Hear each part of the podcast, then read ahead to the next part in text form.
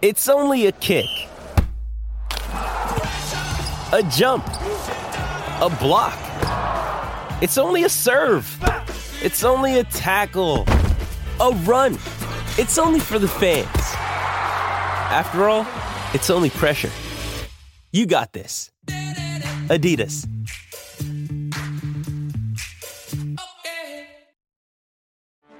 Get ready for the greatest roast of all time. The Roast of Tom Brady.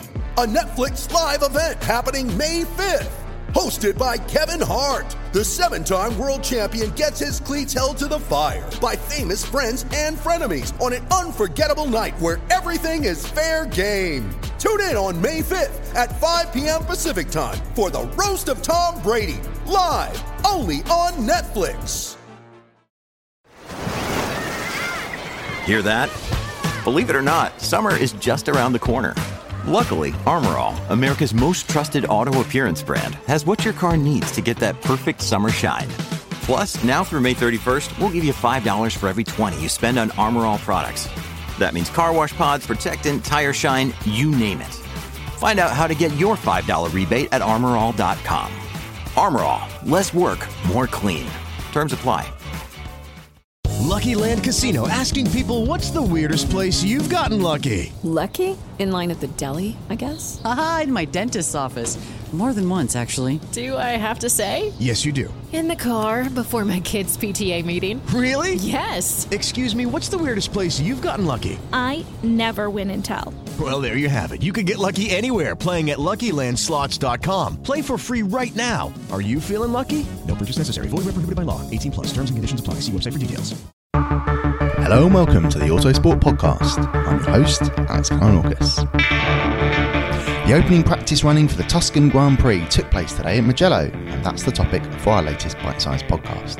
Now, as I work on my post-practice feature analysis of today's pecking order for Autosport dot com plus, which as usual you'll be able to read from Friday evening, I'm going to hand over to my colleagues, Autosport's technical editor Jake Boxall-Legg and our F one reporter Luke Smith, who will guide you through all the big talking points of today's F one action in Italy.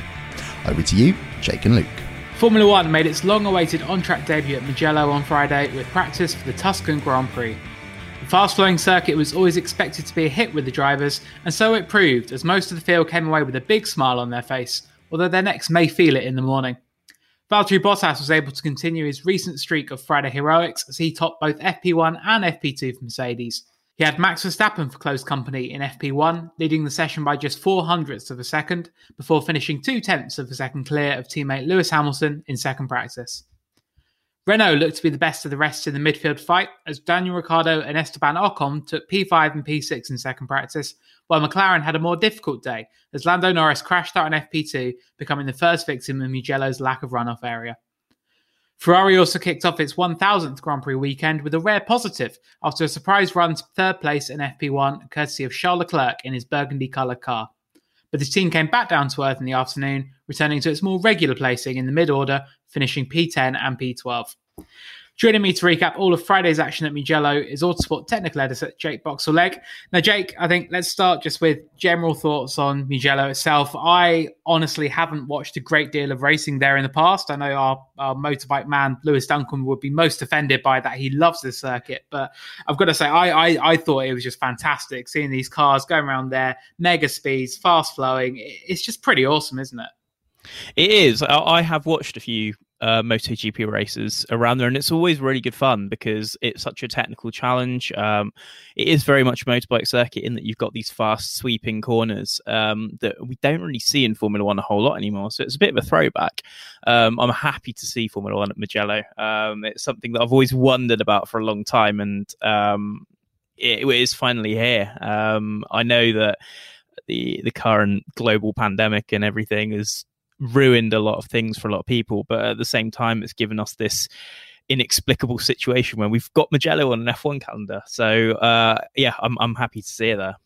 Definitely some rare silver linings I think we can find, and uh, I, I think it really reminded me of Suzuka. As you said, it's very sort of old school, very much a throwback, very little room for error, which is something that Lando Norris really found out to his cost in second practice. He ran a little bit wide exiting uh, turn four, uh, dipped a wheel into the gravel. That sent him spinning into the barrier and out of the session. But even Lando himself said after the accident that he, he he's glad for that. He's glad that these mistakes are punished. And do you think that's going to be a real sort of decisive factor over this weekend, that you haven't got this masses of run-off area that drivers can just take advantage of and get away with making these errors? Yeah, certainly, because when you have those big runoff areas, um, and as regular visitors to the Autosport live feed will attest, I frequently uh, poke a little bit of fun at uh, Paul Ricard and it essentially resembling a circuit in a car park, where you can take these liberties, and if it doesn't come off, then you can just go off and come back on and everything's fine. With a circuit like this, when you have the gravel trap and you've got grass and you've got runoff and you've got walls, you need to be a little bit more circumspect with how you drive the car. It's very, very different around here because Formula One cars, you know, in, in race trim haven't been around here. You know, people have done filming days or whatever, but you don't know where the limits are. And so having to find them while having this, the, you know, the walls on the gravel, it's walking on a very, very fine tightrope, and it really sort of tests the drivers. And it, it's, yeah, I think it's, it's a really nice circuit to have on. Absolutely. Uh, we saw Mercedes setting the pace once again, as we've really become accustomed to it in Formula One over the past sort of seven or eight years, it has to be said. But uh, was there any sort of encouragement to take from Red Bull being a little bit closer today? We saw Max Verstappen getting within a quarter of a second. I mean, or is that really just to be expected as we go back towards a more sort of high downforce circuit, given how much Red Bull did struggle at Monza last weekend? Yeah, I think it is sort of a little bit more of a status quo type thing. Um, Obviously, that is the pecking order, uh, Mercedes from Red Bull. And yeah, it's good to see them close, and Verstappen will, you know, give them a bit of a run for their money in qualifying, especially with, you know, qualifying modes and all of that from last weekend, um, if the Honda's not too too far behind. But yeah, there is sort of like quite a lot of area to catch up on. Um, it's not, I wouldn't say during the the chicanes and everything like that, it's not massively power sensitive, but obviously you've got that big straight as well, which is going to be a bit of a separator when it comes to, to qualifying and going as quick as you can. Um, I think in Verstappen's hands particularly, because uh, he seems a lot more comfortable with the Red Bull, it's going to be quite a bit of a prospect, I think, around here. Um, I don't think... I think if Albon can get P four in qualifying tomorrow, then that's a real job well done. Um, but yeah, I think Mercedes, it's just more stable, isn't it? Um, and because you have a lot of corners around Mugello that really sort of destabilizes the car, then I think the Mercedes is just going to pull out a little bit more. Definitely. It does appear to be going that way. And uh, I mentioned Ferrari earlier in the show, and I think seeing a Ferrari up in third place, that's something that, yeah, we've not really seen at all this season. It's a very rare sight indeed. Uh, Charles Leclerc, he was asked about it after the session, and even he admitted that he was quite surprised by that result.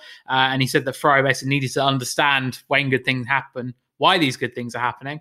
And uh, he put the uh, run to third place in F P one down to Ferrari's prior experience at Mugello. Obviously, as teams look to get back into action and, and back doing some running uh, after the uh, the outbreak of the pandemic and the delayed start to the season to warm up for the first Austria races, Ferrari rather cleverly decided to do their filming day at Mugello. So maybe getting a little bit of data from that. And the clerk said that he thought that meant they could basically go straight into the session, hit the ground running, didn't have to sort of learn the track or anything like that.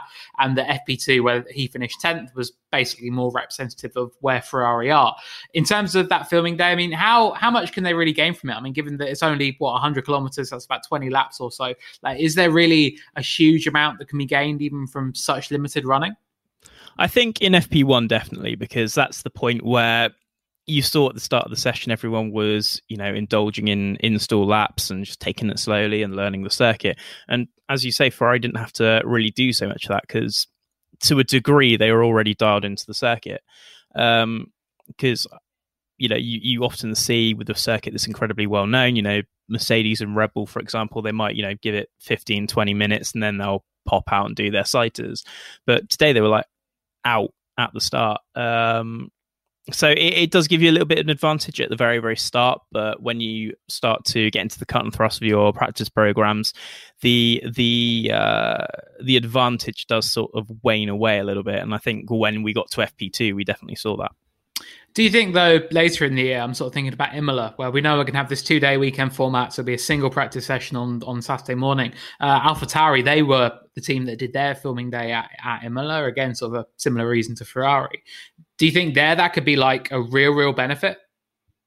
I think it's definitely going to give them a little bit of a benefit. As, you know, as later on in the season, obviously we have now had that ban on testing in new venues, so Ferrari and AlphaTauri definitely boxed clever a little bit by going ahead of time. Um, so I think with that condensed format at Imola, it's going to be interesting to say the least. Uh, I think AlphaTauri will have something up their sleeve. You know, um, Gasly and Kvyat will have knowledge of the circuit with with that car. So again, when it comes to those first practice runs, and that practice session is going to be so so important. Um, they're not going to be as much behind the eight ball as everybody else. So I think they'll have a, a better run of things, I'd say.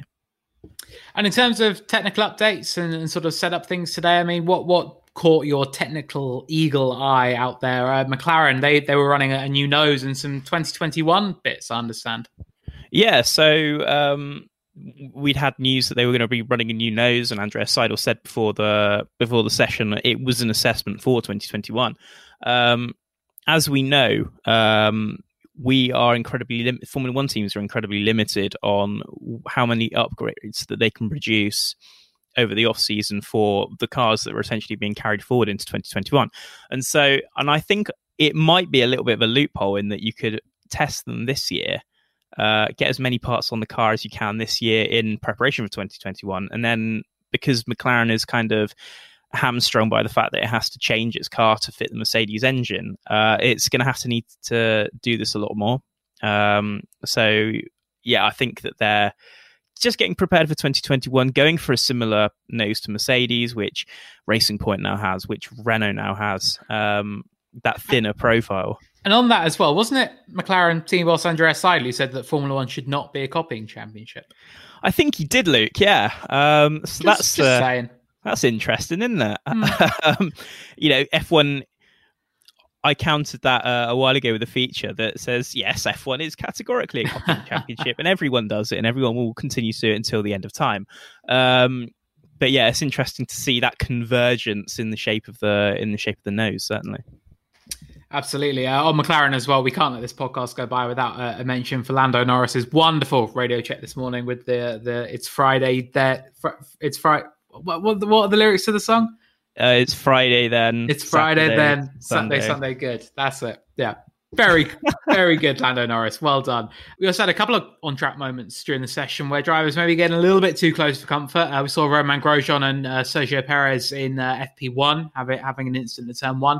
And then Perez was caught up again in F P two, uh, this time clashing with Kimi Räikkönen. There was contact between the two drivers, uh, resulted in Räikkönen being sent into the gravel. Uh, Perez was able to continue. Räikkönen got his car back to the pits. We had a brief red flag, so they clear up the debris. Uh, the stewards looked into it. Uh, they decided there'd be a, a one-place grid penalty for Sergio Perez, just to add to his rather miserable week that he's been having after learning of his Racing Point exit.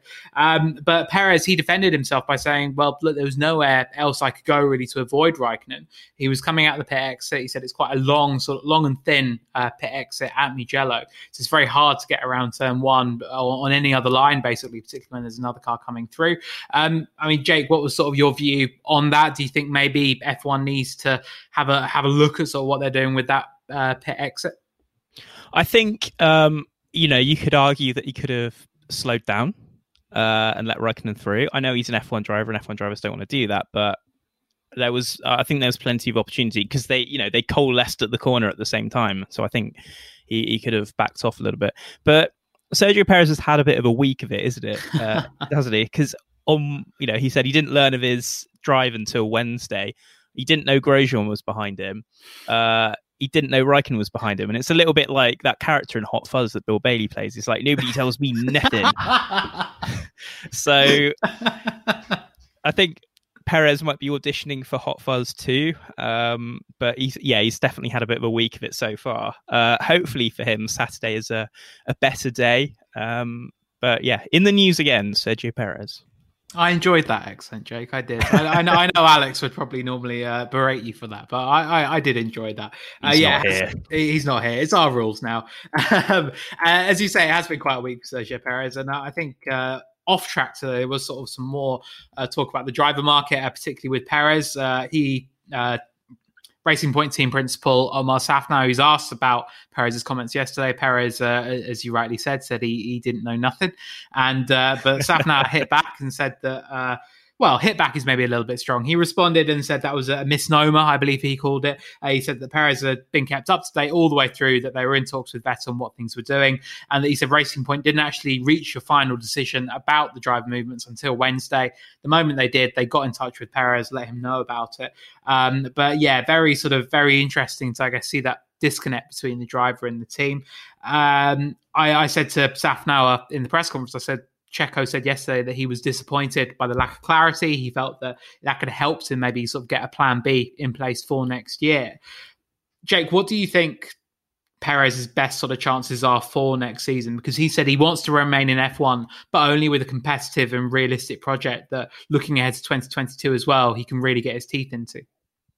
I think competitive now is going to be a stretch. Uh, obviously, there is a seat at Red Bull that is still not signed up, but you know, I don't expect that to happen.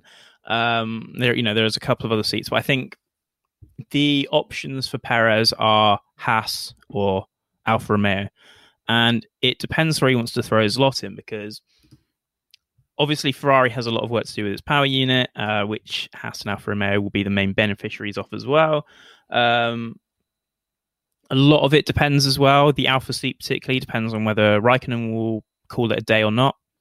If if he does, then that's a free seat for Perez to go into, because the, the second one is a Ferrari driver seat. And uh, obviously, Antonio Giovinazzi is looking over his shoulder at uh, F two's current frontrunners, or the top three, populated, of course, by uh, Ferrari young drivers. Haas as well. Um, Gunther Steiner said that he was looking at, you know, around ten different drivers for for, for twenty twenty-one. Um It depends whether, again, they want to continue with Grosjean and Magnussen. I feel like that is a, it's a bit of a stale lineup at the moment, and it needs some invigoration. And I think if they can get Perez on board, then that is a, a real coup for them. Um, but it, it, again, it depends on whether Perez would be happy taking what is essentially a backward step, really. Of course. And I think to round out uh, this podcast, you mentioned Red Bull there, and obviously talk about Pierre Gasly, what his future will be after his shock victory at Monza last weekend. Uh, I put it to Christian Horner in the press conference today and said, would you consider taking Gasly back to Red Bull? And he, he was full of praise for, for Pierre, but he said that it, it wouldn't make sense to make that change. He said Red Bull have got to focus on working out why things aren't working for Alex Albon right now, um, get to the bottom of the issues with the R B sixteen car. And he also said that you've got to bear in mind the, the change in status of the uh, Alpha Tauri team. He said it's no longer a junior team as Toro Rosso was. He said it's more of a sister team now. He said that there's going to be things such as sharing wind tunnel time between Red Bull and Alpha Tauri moving forward. So I think maybe a, a bit of a different approach in terms of what that team will be for Red Bull. For Gasly, though, to have that race win and to have, have performed so, so well this season, even before Monza, and then to be told, but it's not going to get you back to Red Bull. What what are your thoughts on that? Do you think that's a, a good thing? Do you think he can really be the team leader at AlphaTauri, or would you have liked to have seen his good form rewarded? I'm I'm torn. I really am, because I think AlphaTauri is the right team for Gasly. They fit each other so, so well, and we've seen that pre and post tenure at Red Bull. Um, and it is interesting hearing the the comments about it now being a sister team, and because that does suggest that they'll they'll keep Gasly there, um, with essentially improved status, with a team that is now, you know, better funded, because with cost cap, um, Red Bull are going to be able to put these two teams on an equal financial footing. But um, it would be nice to see him get that reward. But then there is that caveat of, does the same thing happen again at Red Bull? Does he go there, find himself in Verstappen's team, and get his confidence knocked again? Um, and I think Red Bull's right. They need to work out what's happening with, with Albon side of the garage at the moment, because it's clear that, you know, to be honest with you, whoever you put in that car, other than perhaps a Lewis Hamilton or a Charles Leclerc, um, they would probably struggle just as much as well, I believe. Um, so they've got to find out what's going on with that side of the garage. Uh, I, you know, if, if I was there, you'd probably take some people from Verstappen's team and put them on the other side of the garage and sort of mix things up a bit. Um, but I, I would understand if they didn't want to do that. But uh, those are yeah, those are my personal thoughts on the matter anyway. Absolutely. Well, that's all for this bite-sized podcast, recapping today's action from the Tuscan Grand Prix. Uh, Alex and John will be back tomorrow with the recap from qualifying. Uh, we're back also online on Autosport with all of the coverage from F E three and qualifying on the live blog. So be sure to join us at Autosport dot com for all of the news and analysis. Thank you very much, Jake. Well, thanks to Luke and J B L for their thoughts, and thanks to everybody listening. Just before we go, we'd like to remind you that the latest issue of Autosport magazine came out yesterday and is available on the supermarket shelves and in newsagents, as well as on the doormats of subscribers. There'll be a new issue of the magazine for you to pick up every Thursday, packed full of news, analysis, and the usual stunning photography. And of course, if you want unlimited access to Autosport from the comfort of your home, visit autosport dot com slash plus to find out how to subscribe to our digital package. We'll be back soon with another episode of the Autosport Podcast.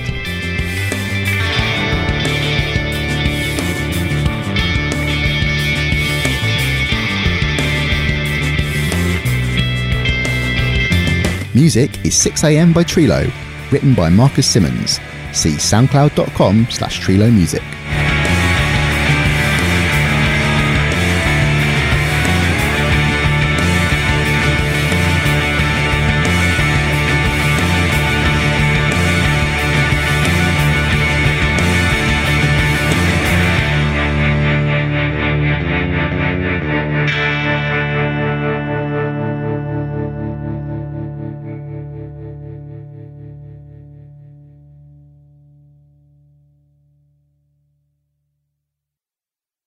Mary redeemed a fifty thousand dollars cash prize playing Chumba Casino this year. I was only playing for fun, so winning this was a dream come true. Chumba Casino is America's number one social casino experience. It's serious fun. With over eighty casino-style games to choose from, you too could win life-changing amounts of cash. Be like Mary. Log on to Chumba Casino dot com and give them a whirl. That's Chumba Casino dot com. No purchase necessary. Void or prohibited by law. eighteen plus. Terms and conditions apply. See website for details. The voice in the preceding commercial was not the actual voice of a winner.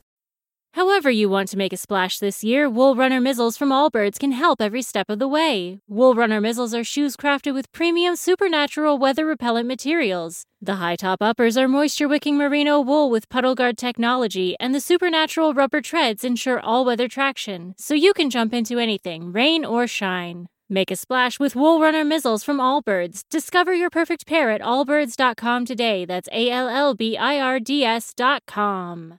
Sports Social Podcast Network.